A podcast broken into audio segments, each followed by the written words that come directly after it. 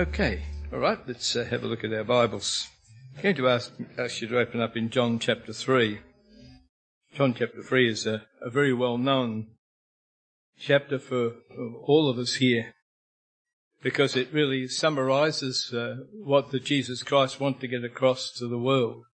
And that was uh, when he talked to a very religious Jewish man named Nicodemus that you need to be born again and you need to be born of water and the Spirit to enter the kingdom of God.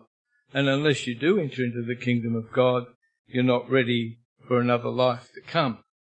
But I want to go a little bit further into the story here this afternoon, and uh, verse 14 we're going to read. And we read here, and as Moses, and these are the words of Jesus himself, uh, lifted up the serpent in the wilderness, even so must the Son of God or the Son of Man be lifted up. For those that are unaware, there was a time when the children of Israel were in the wilderness, and obviously they had a, uh, an overabundance of snakes, and many people were being bitten and died.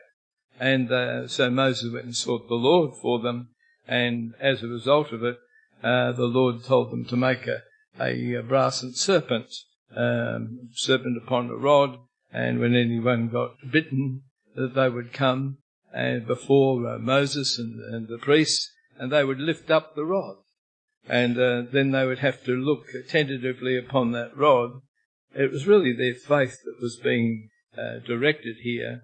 And if they looked upon that and believed in their God, that they were healed even from the bite of the serpent.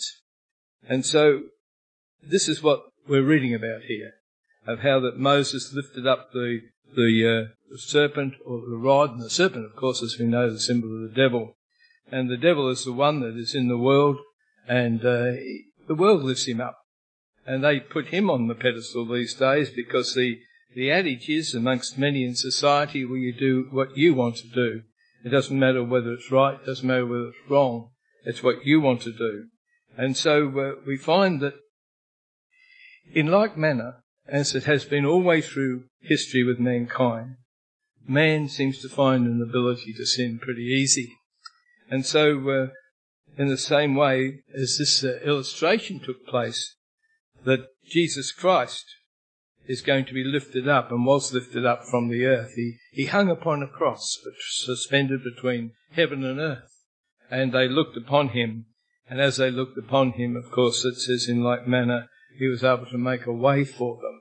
And of course, as a result of it, it goes on to say here in verse 15, that whoever, whosoever believeth on him should not perish, but have everlasting life. So for the children of Israel, they looked upon it if they were bitten by the serpent.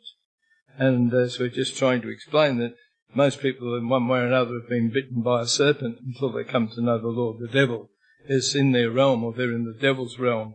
And so Jesus was lifted up that we might be able to obtain a different life, that we might obtain an eternal life. And as it goes on to say, the God so loved the world that he gave his only begotten Son, that whosoever believeth in him should not perish but have everlasting life. And of course that was his purpose, to have everlasting life available to all of mankind.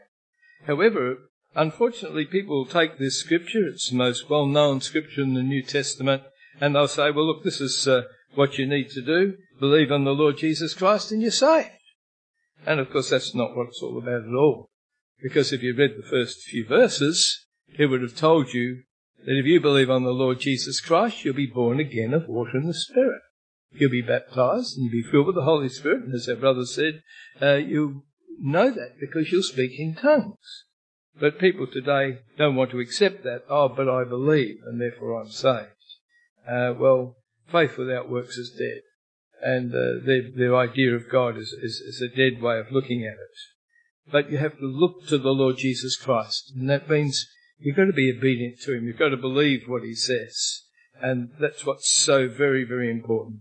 And it says in verse 17 here, For God sent not His Son into the world to condemn the world, but that through him the world might be saved. That was his intent, to send his son to save mankind. Because he knew that mankind was getting further and further away from him. As we often point out, that God gave a perfect law in the Ten Commandments to just to the children of Israel at that time, but they couldn't live by it, and we can't live by it either. And so Jesus sent a better way. He sent his Son into the world to be the propitiation, the one that would cancel out our sins. And so that's why Jesus came. In the book of Hebrews chapter 12, we read how Jesus described as uh, the author and the finisher of our faith. He's the beginning and the end of our faith. So that's why we need to look unto Jesus. Consider him. He had a contradiction of sinners against him when he was on the earth. They took him out and they crucified him. But he rose from the dead. And by raising or being raised from the dead, we are people that do not have to perish anymore, but rather have a promise that one day we're going to have eternal life with God. In the book of Acts chapter 3, just refer to scripture in verse 15, and uh, they killed the Prince of Life, whom God had raised from the dead. And of course, the whole thought was, as far as uh, the Jews were concerned, they got rid of this Jesus Christ. He was an embarrassment to them. They knew he performed miracles, and the people saw the miracles. And he's gaining more and more popularity. And the Old Testament uh, uh, priesthood didn't want this. Uh, and so the, the scribes and the Sadducees and the high priests and all of them uh, they really, as we know, took him to the cross by false accusations because they said that he's wrong to say he was the Son of God. And he was the Son of God. And so they killed the Prince of Life, the one, the only one that could save them in this world. And so God entrusted in Jesus Christ as the giver of life, being the one that would be able to make people have a new life, that would live also forever. He brought life and immortality to light, the Bible says, through Jesus Christ, his Son. So let's have a look at a few thoughts. We're going to look at uh, uh, a few thoughts back. Now we'll go to Deuteronomy in chapter 30 in the Old Testament. Right in the early part of the Old Testament. After Numbers is the book of Deuteronomy. And Deuteronomy and chapter 30. This is the time when Moses was there, and uh, we'll read here perhaps from uh, verse 14. Moses is saying that the word is very nigh unto thee, in thy mouth and in thine heart, that thou mayest doest it, or do it. And see, I've set before you.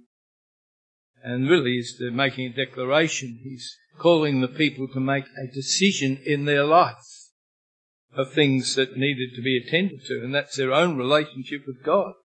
He said, See, I've set before thee this day life and good, and death and evil.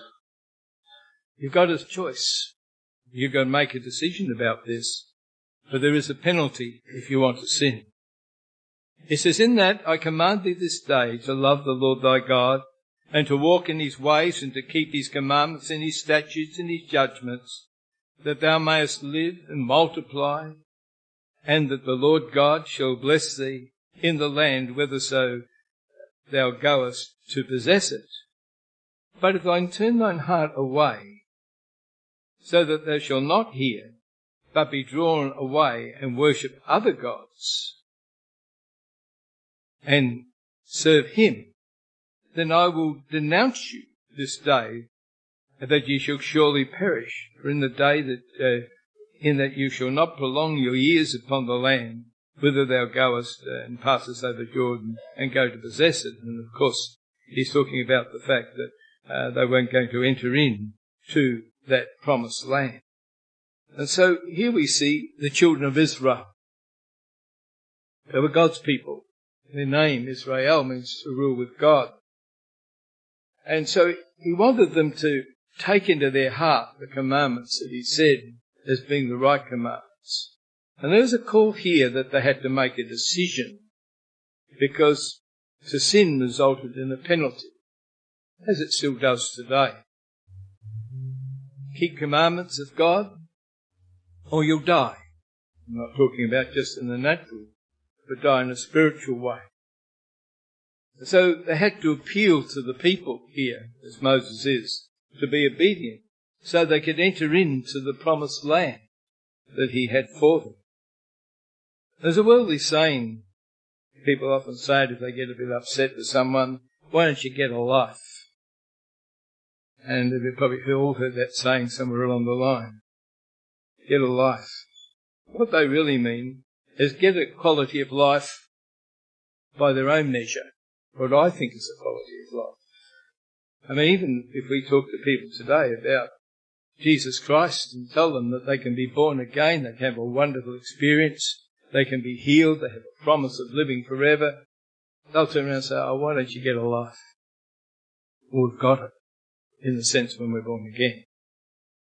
So what is God is really talking about here, and what God is talking to us in the New Testament about, He's talking about the actual gift of God, which is eternal life. He wants us to live forever with His Son, but it's conditional. We have to make that decision.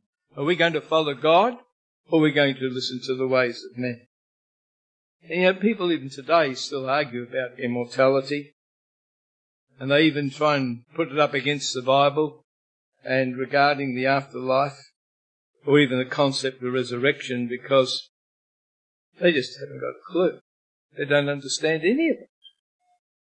But the reality is that God wants that for you and for me.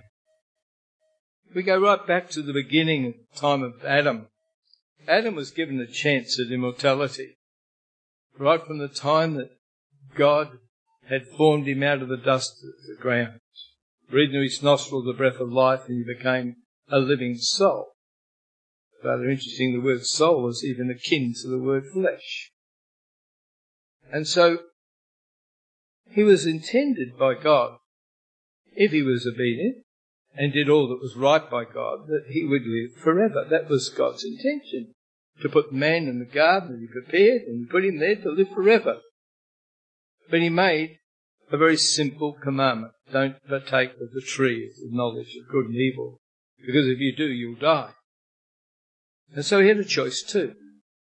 But what did he do? He ignored the Creator's instruction after his wife had eaten of the, uh, the forbidden fruit, he ate of it too, and then got even worse. He tried to blame her. But the reality was, he disobeyed God. And so that disobedience put him out of the Garden of Eden. In fact, the Bible says how that there was a, set at the, an angel at the entrance in with a sword that he could not get back, ever get back in again.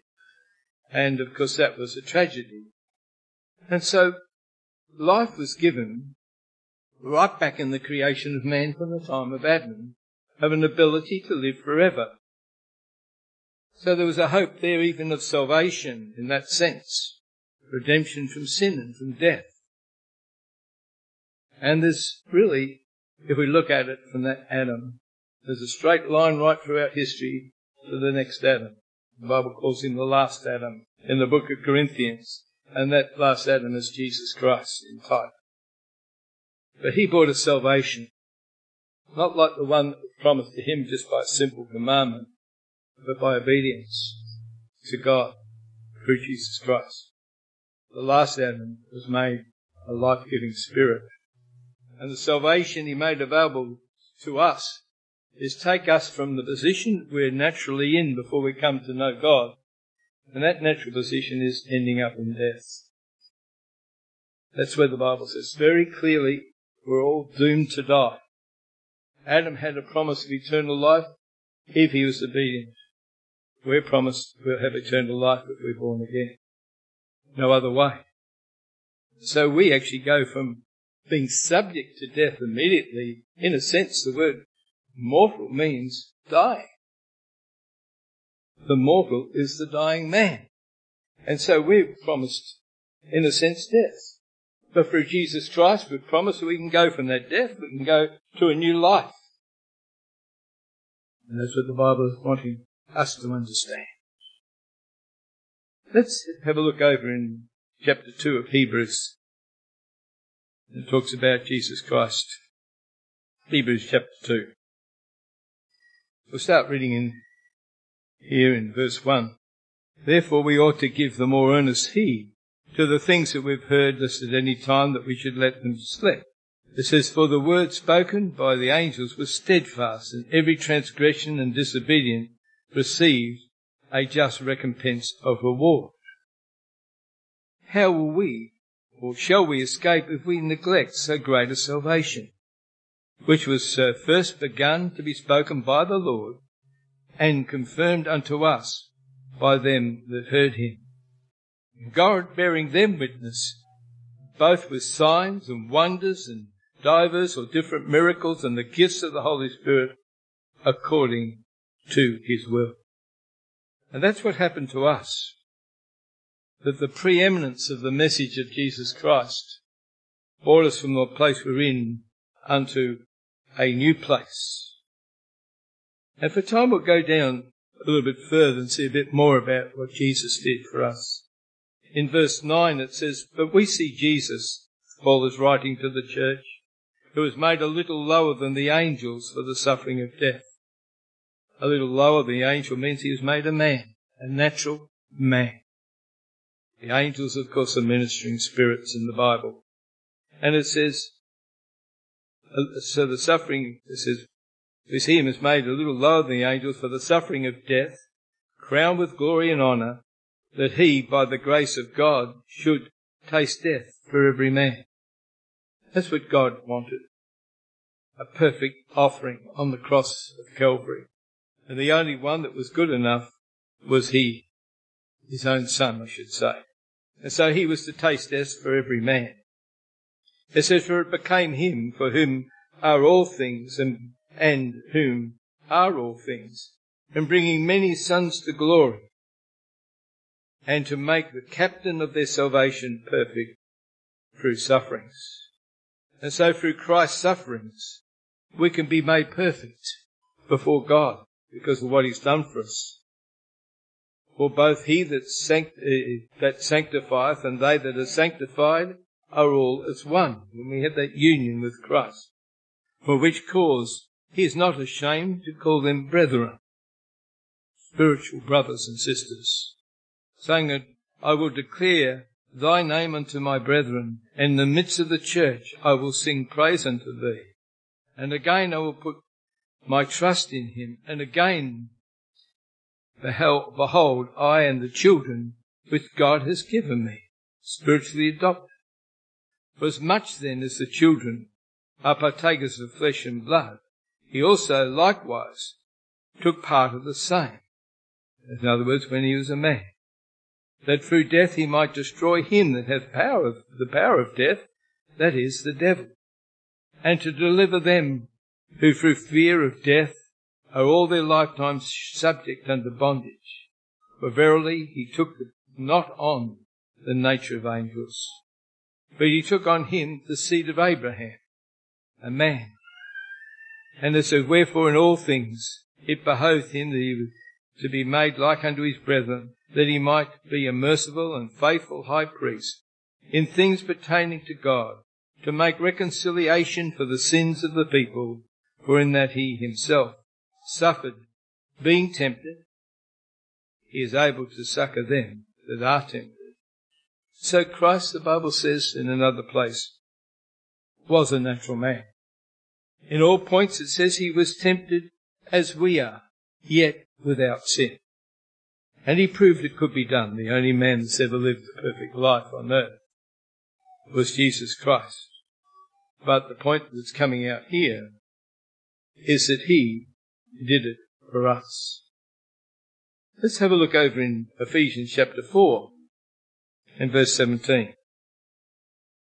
This is Paul writing to the church at Ephesus, and he says, This I say therefore, and testify in the Lord, that ye should henceforth walk not as other Gentiles, or Gentiles an unbeliever, in the vanity of their mind. Don't walk as a natural person in the vanity of your own mind. Having the understanding, the understanding of God darkened, being, being alienated, separated from the life of Christ through ignorance that is in them, and because of the blindness of their hearts, who being past feeling have given themselves unto lasciviousness and work to work all uncleanness with greedy, greediness, but you have not so learned Christ. If so be that you heard him and you've been taught by him as the truth is in Christ. And so again it brings out this understanding that we can either be in the world or through Christ we can have a totally new beginning. We are naturally in the flesh alienated from the life of Christ. Let's have a look back in John chapter 5. A couple of other points here. The Gospel of John chapter 5 and verse 24.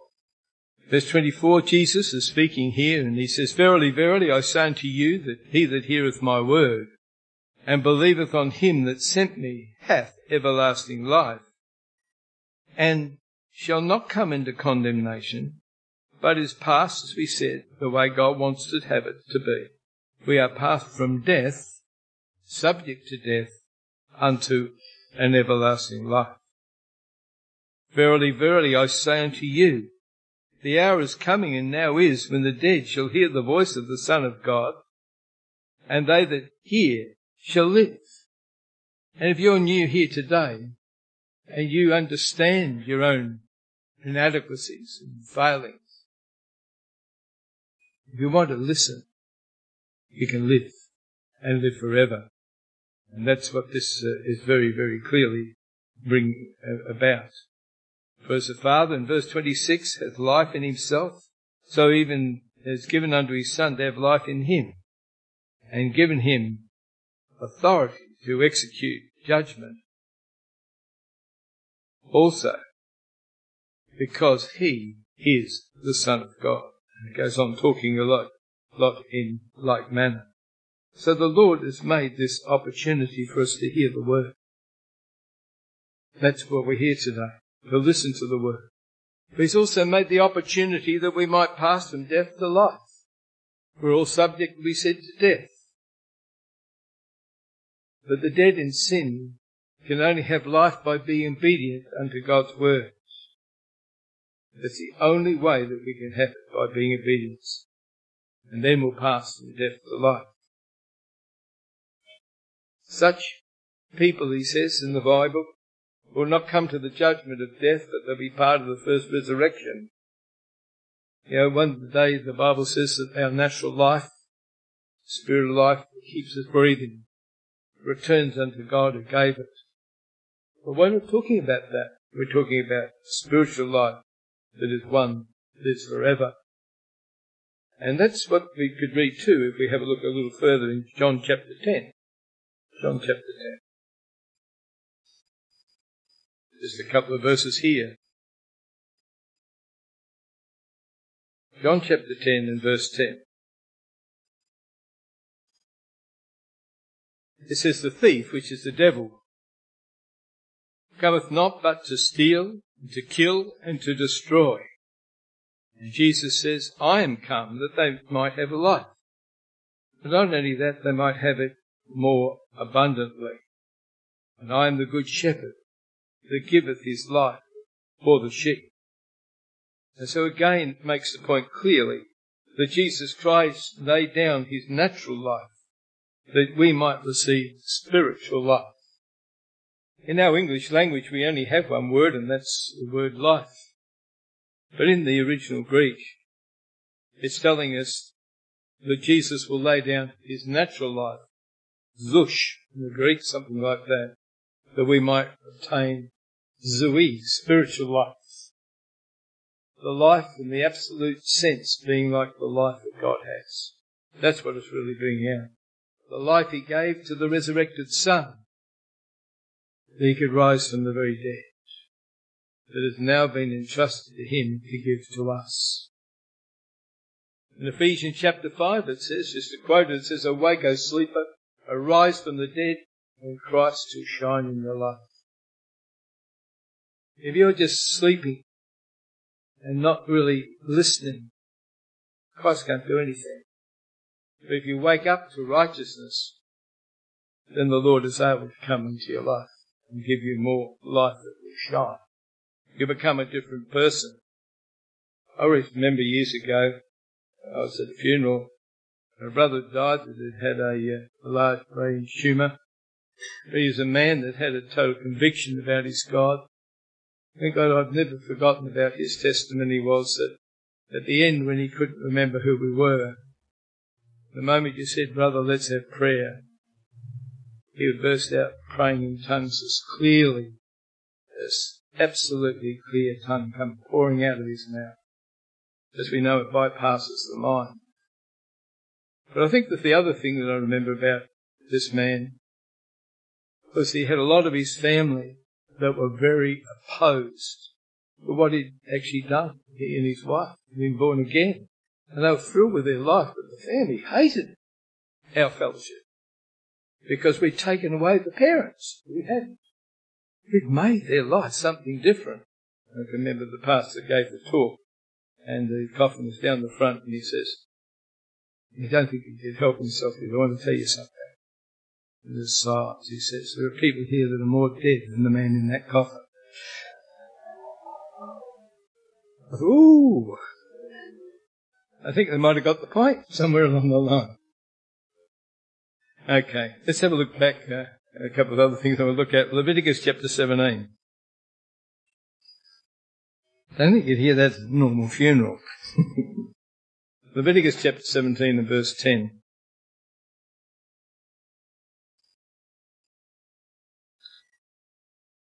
It says, And whatsoever man there be of the house of Israel, or of the strangers that sojourn or travel among you, that eat any manner of blood, I will set my face against that soul that eateth blood, and will cut him off from being uh, among his people.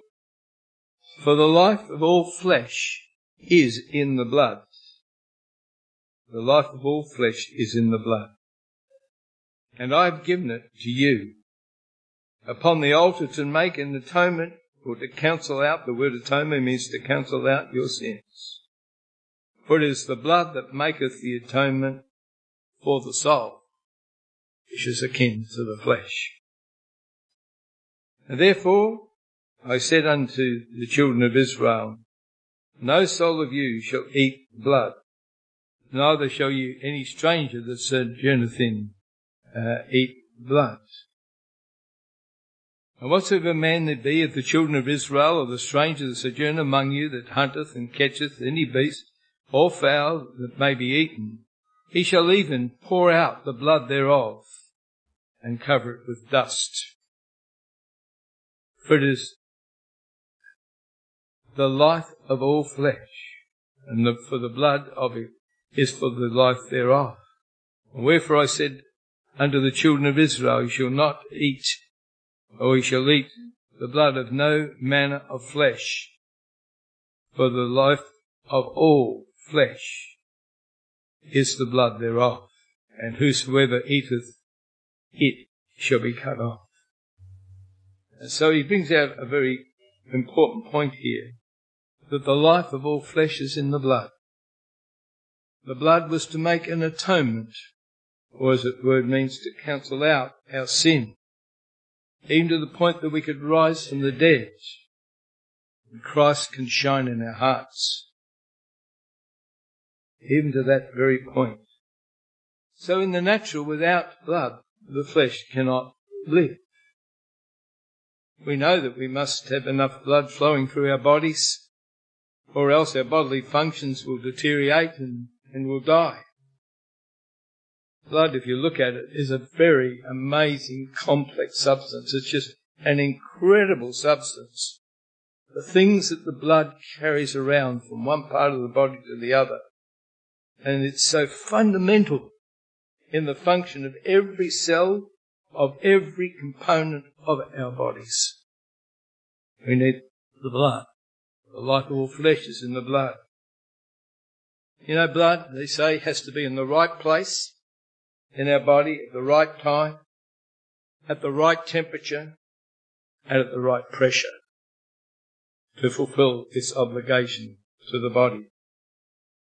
We actually sing a, a hymn with a chorus, and I like the chorus where it says there is power, power wonder working power in the precious blood of the Lamb. And that's what we need to understand how much the blood of Christ should be. People didn't understand for centuries what the life of the blood was all about. At one point there, they didn't even know that the heart was the organ that pumped the blood back in history. You know, there's even the idea that if you were sick, you fed more into the body so you could feed the disease so it was able to mature and get out of your body. How they understood it one way. And then after a while they had a different idea about the blood. They'd take it out of your body if you were sick. And in fact, George Washington, the first President of the United States of America, had a very severe infection. And so they took out a pint of his blood and he didn't get better. He took another pint and he didn't get better. In the end, they took something like four or five pints of blood out of his body. The blood got thicker and he died. They took the life out of the body, the life of all flesh. You know, it's just incredible the ignorance of mankind in so many spheres. But what the Bible is telling us too here, and we haven't got time to look at it, that to take blood by mouth is an idolatrous act. In the Old Testament time, without the shedding of blood, no remission. And the Bible tells us there is a day of atonement. If we go back to the chapter 16, just near where we are now in verse 15, we'll look at a few verses now for time. Chapter 16 of Leviticus and verse 15. It says, Then shall he kill the goat of the sin offering, that is before the people, and bring his blood therein within the veil, to do with it that the blood, as he did with the blood of a bullock, and sprinkle it upon the mercy seat, this is in the, in the temple, and before the mercy seat. And it shall make an atonement for the holy place because of the uncleanness of the children of Israel, because of their transgression and of their sins. So shall he do for the tabernacle of the congregation that remaineth among them in the midst of uncleanness. And there shall be no man in the tabernacle of the congregation when he goeth into the atonement or maketh an atonement in the holy place until he cometh out and have made an atonement for himself and for his household and for all the congregation of Israel. And it goes on to talk about what he had to do. And then, of course, uh, we haven't got time. We'll just go down to a few verses. And it says, um, and Aaron, in verse 21, shall lay both his hands upon the head of a live goat. So after they shed the blood, Aaron would put his hands upon this live goat, and he would confess over that goat all the iniquities or the sins of the children of Israel, and all their transgressions and all their sins, and putting them upon the head of the goat. And then he sent him away, the goat, by the hand of a fit man, looking right out into the wilderness. And the goat shall bear up on him all the iniquities unto, um, into, unto a land not inhabited, a desolate place. And there shall let go the goat in the wilderness. And then it goes on to talking about the fact that, uh, that the animal be killed in the wilderness and all the sins of the people will be taken away. You know, that was what Jesus Christ was. He was the scapegoat. You heard that term in the world, someone's a scapegoat. They put all the sin and the sickness upon Jesus Christ, we read in the scriptures, in that one moment of time. And nailed him on a cross. He was our scapegoat. He took away all our sins for us. Praise the Lord. And the Bible says, so much so in the book of uh, Proverbs 103, it says, As far as the east is from the west, so shall the Father God remove our transgressions from us. That's how much God wants to forgive our sins if we're honest to Him. And we read that in the scriptures our sins are cancelled out by what Jesus Christ achieved. I'm leaving things out now for time. It says in 1 John chapter 1, but if we walk in the light, the light of the gospel message, the good news of being born again, we have a fellowship one with another and the blood of Jesus Christ, his son, cleanses us from all our sins. And so even when we're baptized and filled with the Holy Spirit, we can still make our mistakes. But if we get out of the darkness of what we've done wrong and we get back into the light of what is right by God and we walk in that light, then the blood of Jesus Christ will take away still, ever cleansing our sins. That's what the Bible tells us very clearly in the scriptures.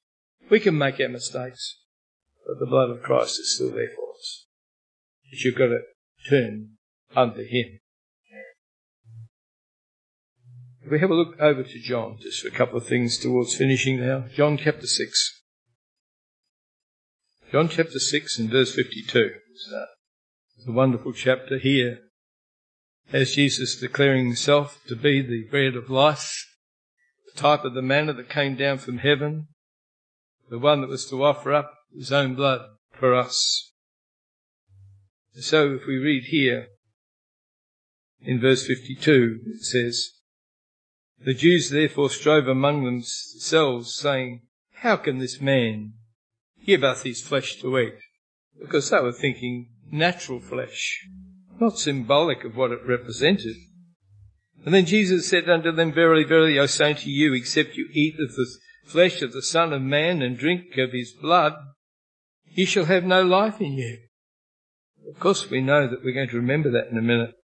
It was a type of the communion that we're partaking of, a type of the Old Testament Passover that they understood, but they didn't understand how it could work.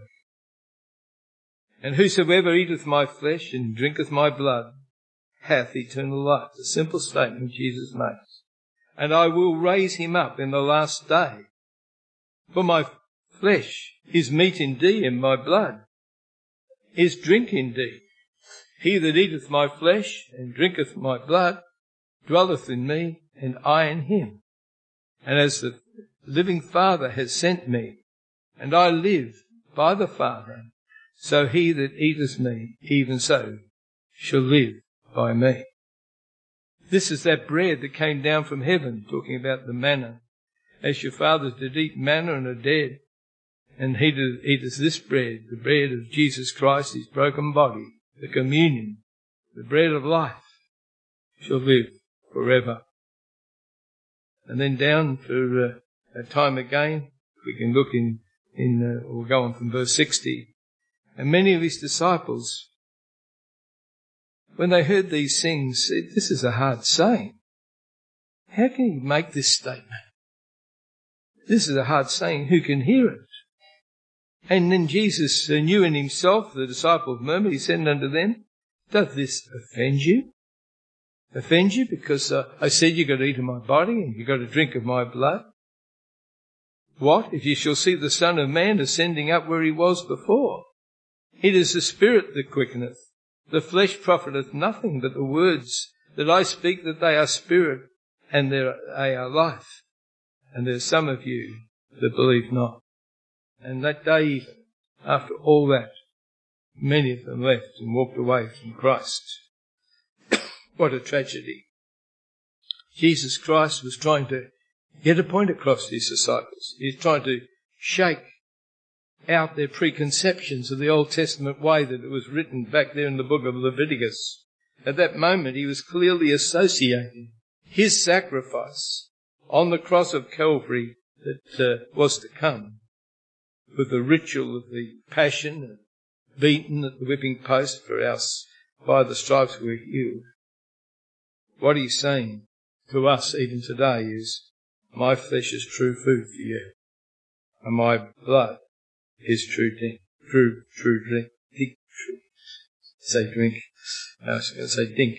And so it's the Spirit that gives us the life. When we're born of the Holy Spirit and we come into the kingdom of God, Here's Jesus at the end of his uh, earthly ministry, and he was wanting to celebrate when he did on the Last Supper a communion with them that represented the Passover.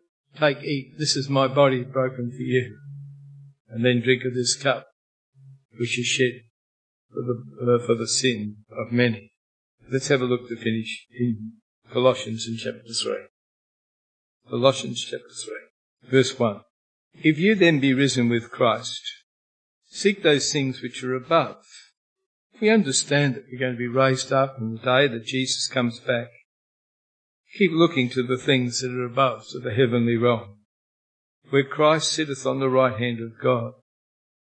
Set your affections, which means your spiritual thinking and mind, on the things that are above and not on the things of the earth. For you're dead. We're dead because we died with Christ in type. And your life is hid with Christ in God.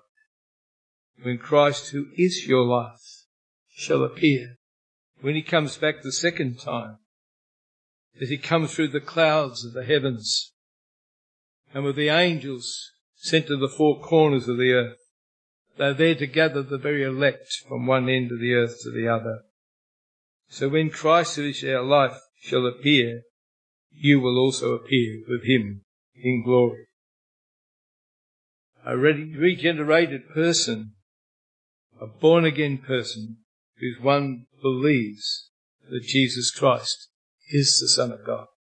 It's one that believes and knows because they're born again that they will enter in at his coming and all to be received.